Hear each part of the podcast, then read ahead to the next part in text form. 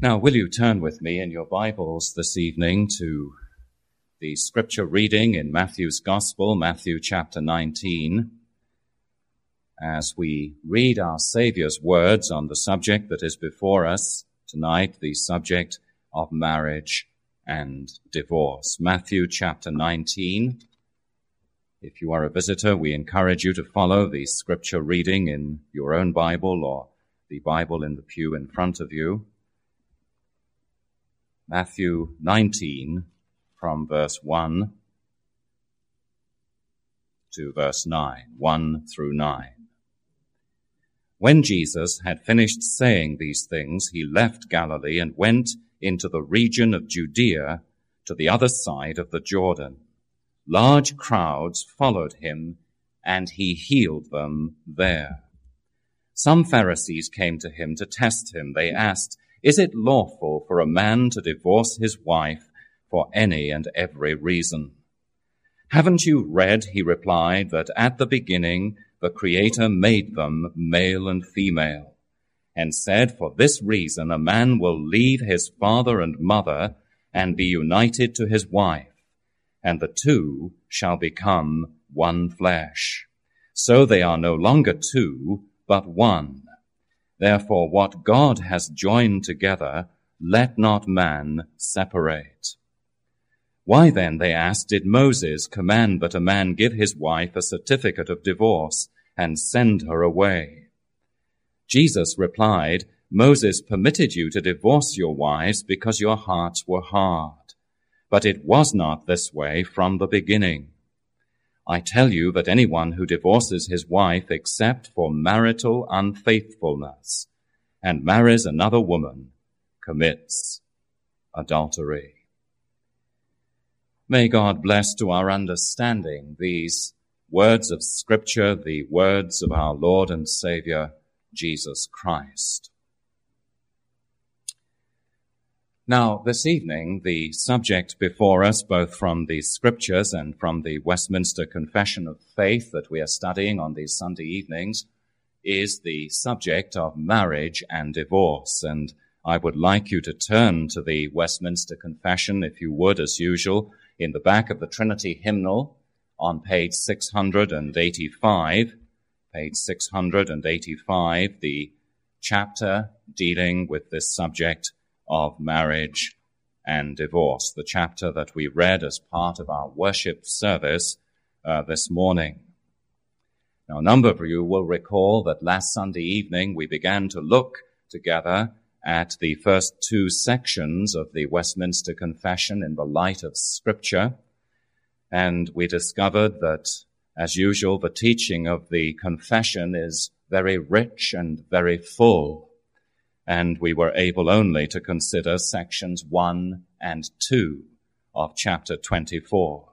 The institution of marriage as given by God as his gift to mankind and the purposes of marriage. And we were reminded last Sunday evening that the biblical and divine pattern for marriage is beyond all question that of monogamy. One man committed to one woman in a lifelong relationship appointed by God for man's blessing until God shall separate them by death.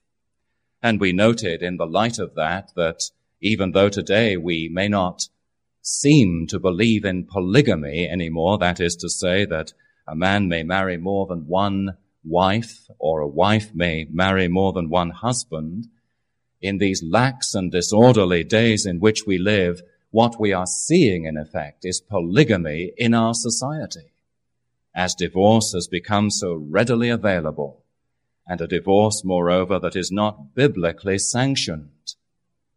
So that if you only consider the example of some of our film stars today, uh, they are in the eyes of God guilty most certainly of polygamy in the light of the biblical teaching of marriage, divorcing one man or one woman for unbiblical reasons and having married a second and a third and a fourth and a fifth. And we saw last Sunday evening how very relevant and timely this reminder of the divine sanction of monogamy really is. Now we saw moreover last Sunday that marriage was ordained by God for the mutual help and comfort that husband and wife ought to find in each other. And this is a blessed and fulsome purpose indeed.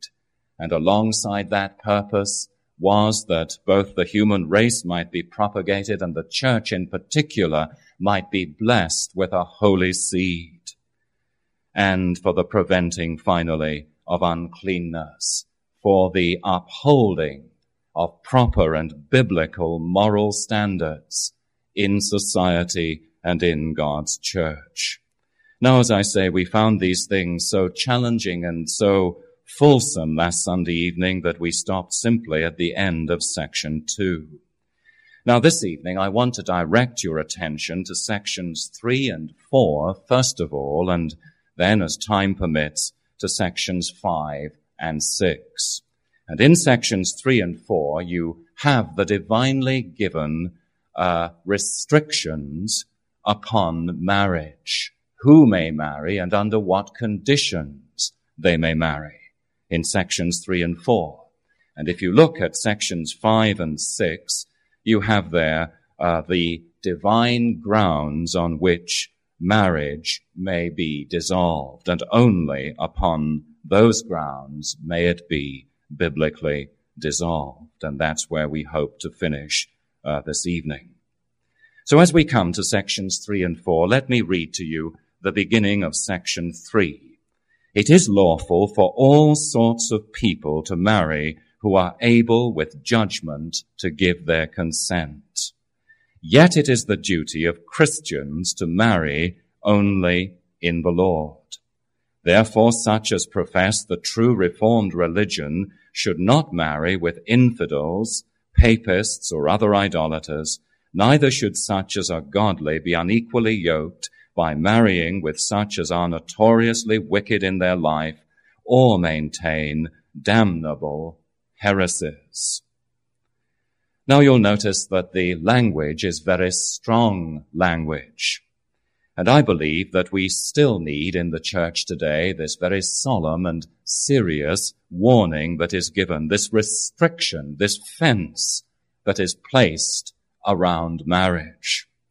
And if you followed through in the reading of this section with me, you'll see that there are two restrictions on marriage. The first really is not so much a restriction as a permission.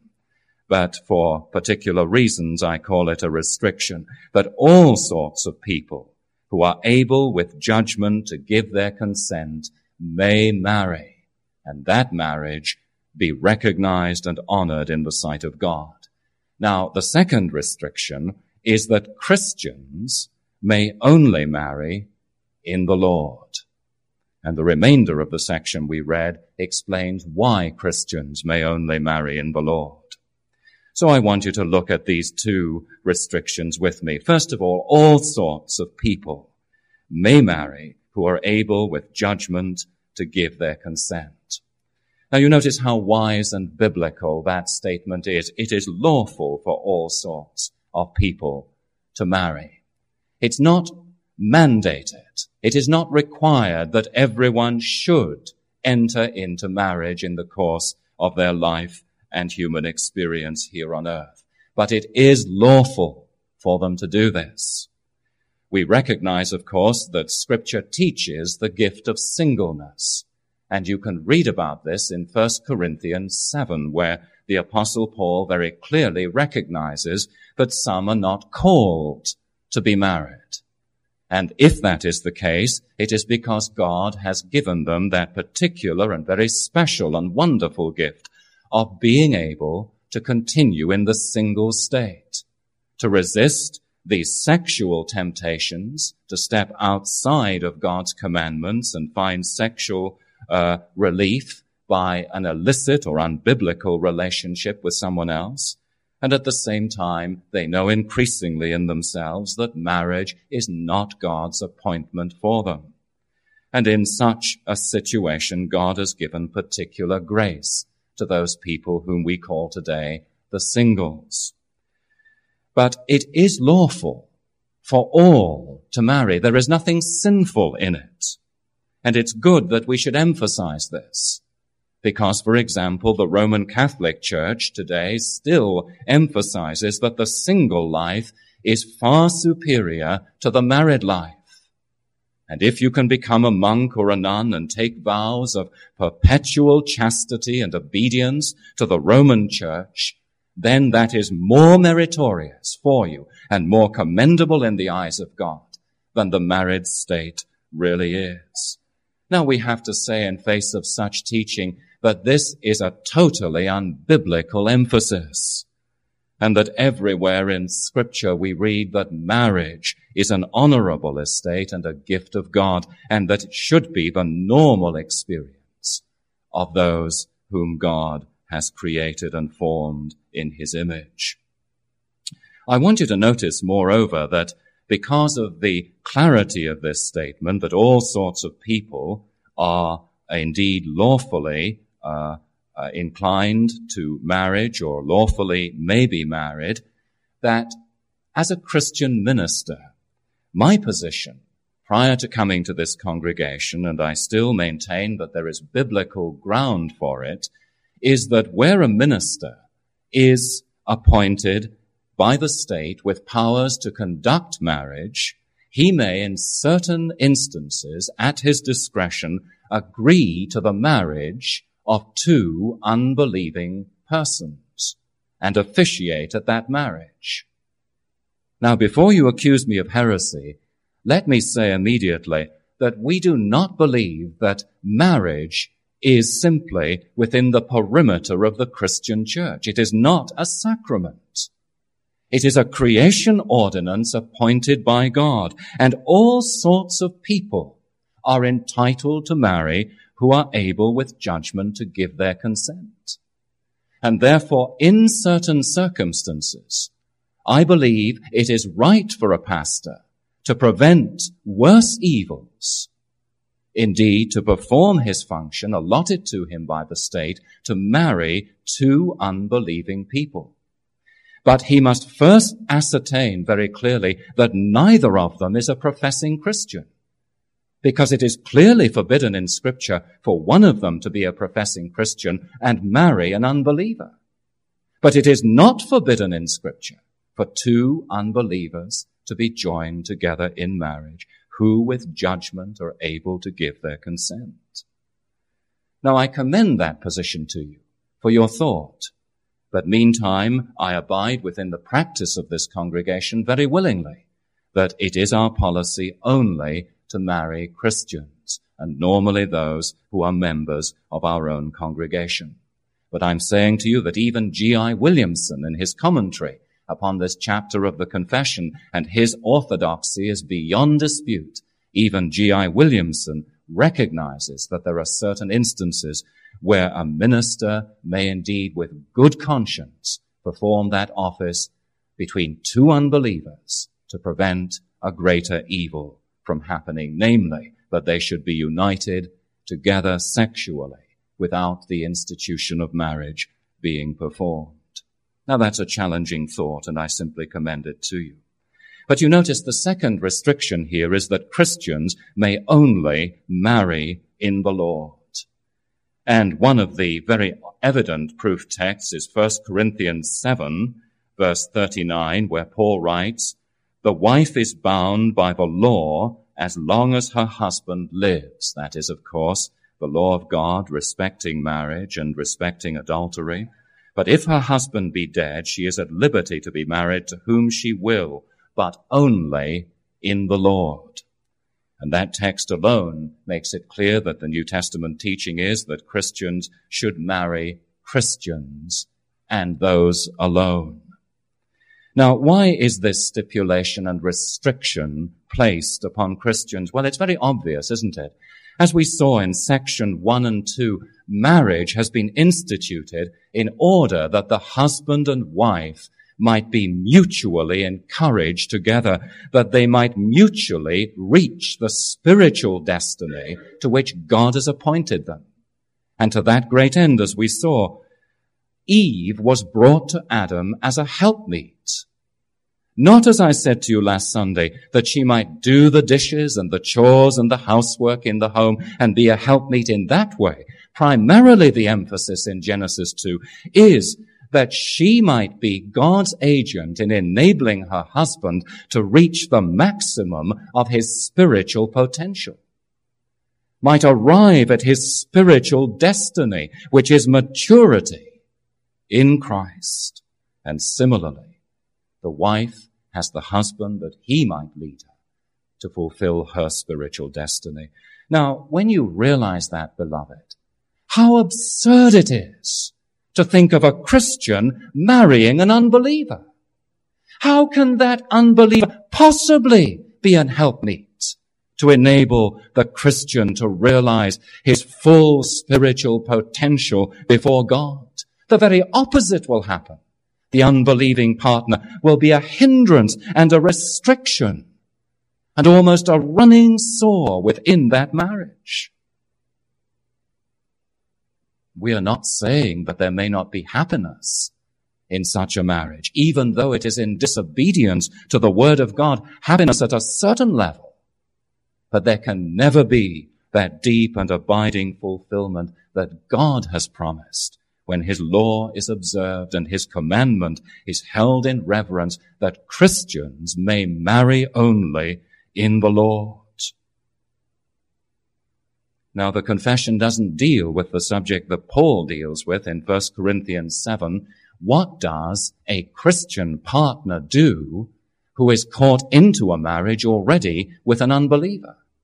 That is, the Christian has been converted after the marriage has been made. And Paul's answer is very clearly that uh, the Christian is not to end that marriage by divorce or by separation. He is to continue, she is to continue with the unbelieving partner. And the very continuance, as we read in 1 Corinthians 7, casts a hallowed influence over the unbeliever. It sanctifies the unbeliever. It is a means by which God's salvation is able to reach out to the unbelieving partner in that marriage. But remember, God has not sanctioned the marriage of a believer with an unbeliever. This is a situation in 1 Corinthians 7 where one of the members in that marriage evidently has been converted after the marriage has taken place. So you notice then that Christians are to marry only in the Lord. And therefore, we read on, such as profess the true reformed religion, that is the biblical faith, the faith of the church as reformed by the scriptures, they should not marry with infidels, that is unbelievers, papists, that is members of the Roman Catholic Church, or other idolaters. Well, for the obvious reasons that I've already given you, that scripture forbids it and on very good ground. Now, we have to acknowledge this evening that since papists are mentioned, the old fashioned English word for Roman Catholics, we have to say that the Roman Catholic Church at best is a seriously deformed church. At worst, it maintains doctrines that are anti-biblical and therefore heretical. And therefore it would be totally out of keeping with a true believer to marry a Roman Catholic even though the Catholic Church believes in certain of the fundamentals that we also believe in. It denies many of the cardinal doctrines of the gospel. Alas. So neither should those who are godly be unequally yoked by marrying with such as are notoriously wicked in their life or maintain damnable heresies. So quite apart from wrong religious belief, it is totally unbiblical for a Christian to marry someone whose life is known to be openly wicked and in error. Now, beloved, the time to inculcate these principles is not when our children are already emotionally involved in a relationship that we can see is going to harm and damage them. That's too late. The time to begin to inculcate these lovely and clear biblical principles is long before they are ready for emotional entanglements and involvements with others of the opposite sex. And you know, the reason why pastors and elders can weep over certain situations is because parents have utterly failed in their duty to educate their children from knee height that those who are covenant children and belong to the Lord should begin to pray even in early years that God will choose out a suitable partner for them, a partner who is committed to the biblical faith. And we should explain clearly to them the tragedies and disasters that follow when a young man sees a young woman who has no interest in Christ, but is beautiful and attractive physically and vivacious. And that person begins to say, I want to get to know the other. We should explain to them long before this happens that whatever the physical attraction may be, whatever the mental, uh, co- the mental compatibility may be, the Word of God forbids a serious relationship being formed that may lead into a disastrous marriage. And we need to begin when our children, therefore, are young. Now, you notice in section four, and quite quickly on this, but there is a third restriction on marriage. The first one was in the sense that all people may marry lawfully. The second one, that Christians are only to marry in the Lord. And the third one is that there are certain degrees of consanguinity section 4, that is blood relationship, uh, in which marriage is not either lawful or biblical. It ought not to be within the degrees of consanguinity or affinity forbidden in the Word. Now, where are these forbidden in the Word? And the answer is in two great passages of Scripture particularly. You can look at them when you go home this evening. We don't have time in the service to study them in detail tonight. In Leviticus 18 and Leviticus 20 there are two long passages dealing with the forbidden degrees of consanguinity, of closeness, of blood relationship. And for example, it's forbidden for a brother or sister to marry. It's forbidden for a father to marry his daughter. Forbidden for a mother to marry her son. Relationships that we would call rightly and biblically tonight incestuous relationships.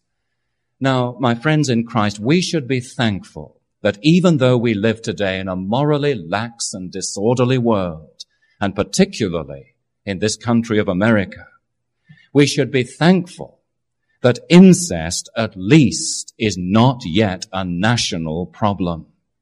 And we should pray that it will not become so. The sin may indeed occur, but it is not a national scandal. There have been times in the history of mankind where this kind of thing has been a national and international scandal.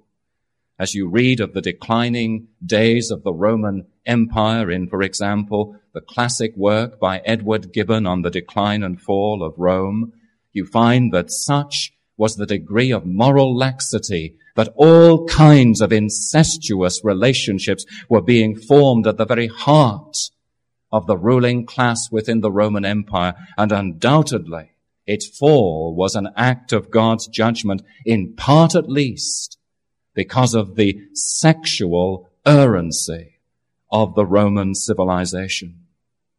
So there are degrees of consanguinity in which marriage is forbidden, nor can such incestuous marriages ever be made lawful by any law of man or consent of parties so as those persons may live together as man and wife.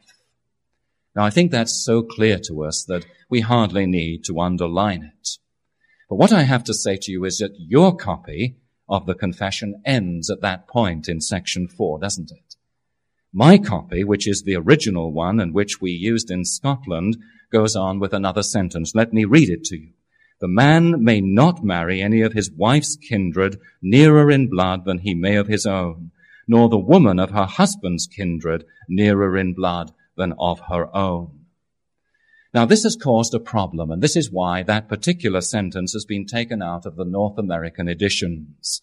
I think its omission is good, and that you've lost nothing basically by having it excised from the original Westminster documents.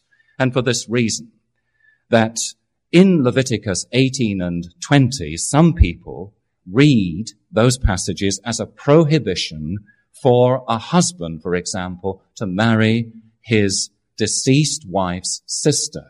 He may not marry any of her kin that are similarly close uh, to his own kin. He may not marry his own sister, therefore he may not marry his wife's, his deceased wife's sister. Now, I personally believe as, that as you look at Leviticus 18 and 20, it is not forbidding that kind of remarriage. What it is forbidding is sexual relationship with one's wife's sister or other relatives while your own wife is alive. And so I think the Westminster divines were probably in error at this point when they stated in the original that a man may not marry any of his wife's kindred nearer in blood than he may of his own. I think there is tremendous comfort in certain circumstances for a husband to marry his deceased wife's sister, and that the law of God, in my understanding, does not forbid it. He may be greatly comforted and greatly helped. Again, it is not binding in law, but it is a decision that he may decide to make uh, under the direction and in the wisdom that God has given him. So with that comment, let's leave section four and look very quickly as we finish at sections five and six. Adultery or fornication committed after a contract being detected before marriage gives just occasion to the innocent party to dissolve that contract. Now, what we're dealing with here is the question, may marriage lawfully uh, be terminated during the lifetime of either partner? We know it may be terminated by death, but that is an act of God until God shall separate them by death. The familiar words of the marriage service but may it be terminated biblically during the lifetime of either partner? And the answer biblically is yes. In certain circumstances it may. For example, before the marriage has been consummated, while there is still a contract or an engagement, as we would call it today, if one party finds on evidence there has been fornication on the part of the party he is uh, destined to marry, he may lawfully dissolve the contract. And the proof text, as you may have noticed, is in the case of Joseph and Mary, where Joseph rightfully, in terms of the law of God, thought of putting his espoused wife Mary away from him because she was found to be with child. And at that point, he didn't realize that she was with child by influence of the Holy Spirit. But secondly, in the case of adultery after marriage, it is lawful for the innocent party to sue out a divorce and after the divorce to marry another as if the offending party were dead. Now you notice the biblical grounds for divorce are simply that adultery or marital unfaithfulness must have taken place. And in the eyes of God, that marriage has ceased to be. It has been broken. It has been sundered. And in those circumstances and those alone at this point, it is lawful, you notice. It is not necessary, but it is lawful for the innocent party to sue out a divorce. Why I say it is lawful but not necessary is we believe in the Christian faith, but the higher ground where this is possible is that the Christian wife or husband who has been seriously wronged and betrayed may find it in his or her heart to forgive even that serious offense and restore the marriage again. But lawfully, the party that has been sinned against may sue for divorce. And on the basis that in the eyes of God, that marriage has been broken, that oneness that God has made has been sundered, and torn apart by the unfaithfulness of the offending party on those grounds, the innocent party may be entitled to remarry as though the offending party were dead. Now what is equally clear is that the guilty party is not entitled to remarriage. And any such remarriage is sin in the eyes of God.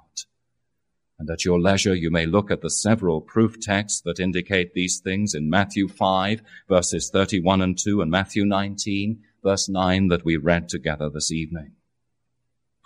Now, if you look at section 6, it tells us that although the corruption of man be such as is apt to study arguments unduly to put asunder those whom God hath joined together in marriage, yet nothing but adultery or such wilful desertion as can in no way be remedied by the church or civil magistrate is cause sufficient for dissolving the bond of marriage, wherein a public and orderly course of proceeding is to be observed, and the persons concerned in it not left to their own wills and discretion in their own case. Now, this is saying, you notice very quickly, that because of the corruption of our hearts, we want to extend continually the biblical grounds on which a lawful divorce may take place.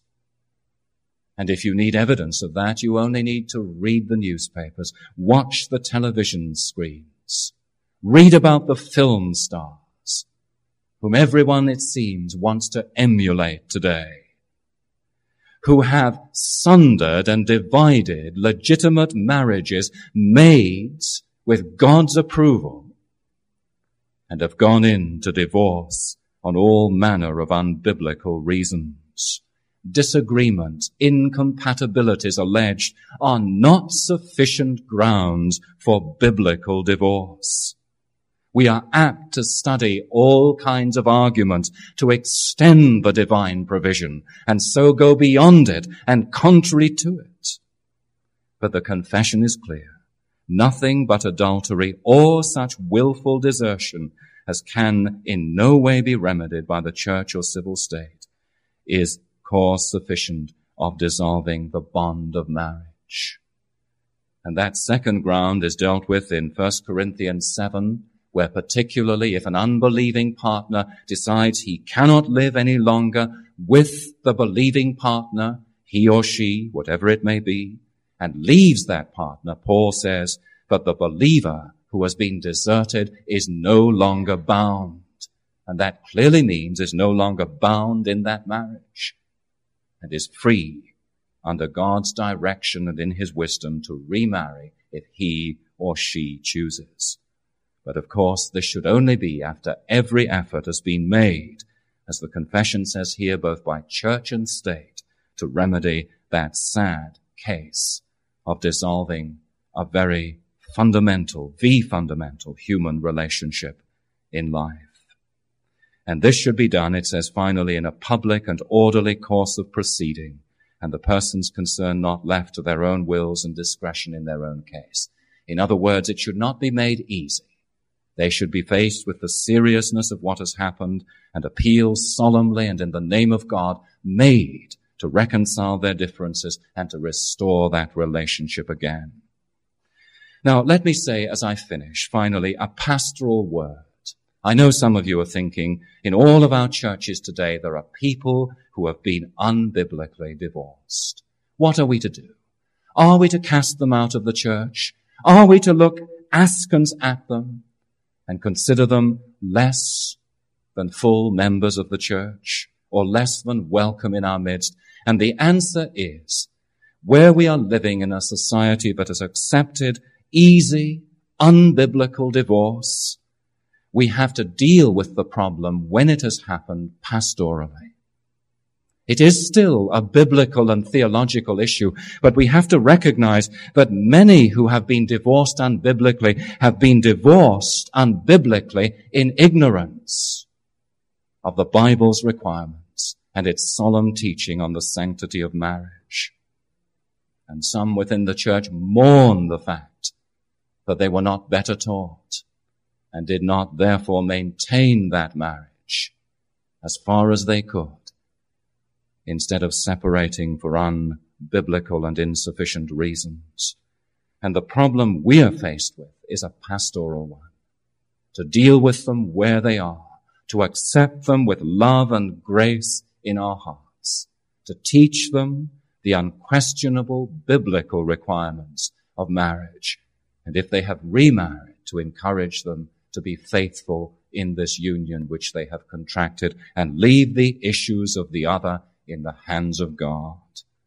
And I believe that this is the way in which biblically we are to deal with that situation. Now there may be other situations where the church has to exercise discipline because of the circumstances, and this would apply particularly to those in membership who are suing out an unbiblical divorce, who are seeking to marry, not in the Lord, but an unbeliever, an infidel. Clearly in those cases, church discipline must be resorted to if pastoral counsel does not avail. But we need great compassion. We need great love in our hearts. We need to remember that this world is a sinful and a fallen world, and that there, but for the grace of God, go I. Let's pray. Our gracious Father, we're thankful for these sections so clear and so apposite, so fitting for this lax and disorderly age in which we live, and we pray that this study this evening may indeed strengthen our own marriages and inform us more fully concerning those strict but yet gracious and well-intentioned requirements which the Lord our God has set before us, and all for our own good. For Christ's sake. Amen.